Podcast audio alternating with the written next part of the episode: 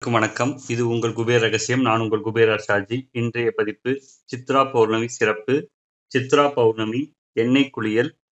அவளில் பாலை நினைத்து வெள்ளம் சேர்த்து சாப்பிட வேண்டும். அது சிறந்தது.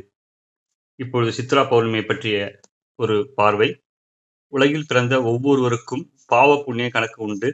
அறிந்தும் அறியாமலும் பாவங்களை செய்கின்றனர். இதற்குரிய பலனை தண்டனை பணியாளரே சித்ரகுப்தர் ஒரு தங்க பலகையில் இளைஞனின் சித்திரம் ஒன்றை வரைந்தார் சிவன்.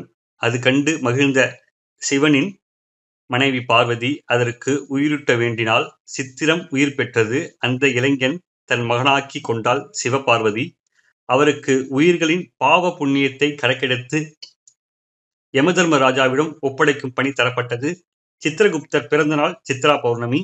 அன்று எண்ணெய் தேய்த்து குளிக்கும் வழக்கம் தென் மாவட்டங்களில் உண்டு. ஒருவர் இறந்து போனால் காரியம் நடத்துவர். அன்று இரவில் எண்ணெய் தேய்த்து குளித்து காரியத்தை நிறைவு செய்வர். இத்தோடு எல்லாம் போகட்டும் என்பதே எண்ணெய் குளியலின் தத்துவம்.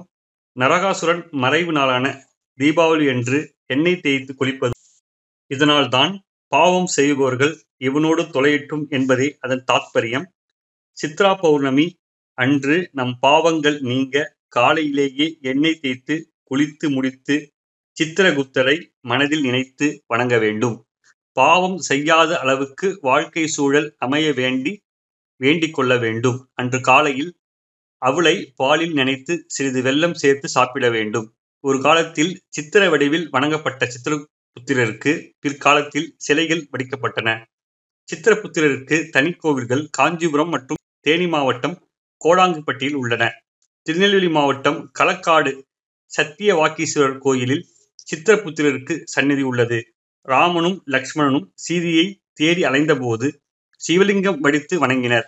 அவர்களிடம் சீதையை மீட்பது சத்தியம் என வாக்களித்தார் சிவன். சத்தியம் செய்து கொடுத்ததால் சத்திய வாக்கீஸ்வரர் என பெயர் பெற்றார். இங்கு கோபதி அம்பாளும் அருள் புரிகிறாள். கோ என்றால் பசு இந்திரனுக்கும் இந்திராணிக்கும் குழந்தை இல்லை.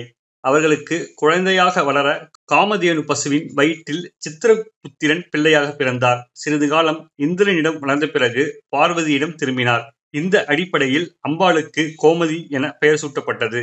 சித்ரா பௌர்ணமி என்று நாம் எண்ணெய் தேய்த்து குளித்து அன்று காலை அவளை பாலில் நனைத்து சிறிது வெள்ளம் சேர்த்து சாப்பிடும் பொழுது நாம் பாவம் செய்யாத அளவுக்கு வாழ்க்கை சூழல் அமையும் என்பது ஐதீகம்.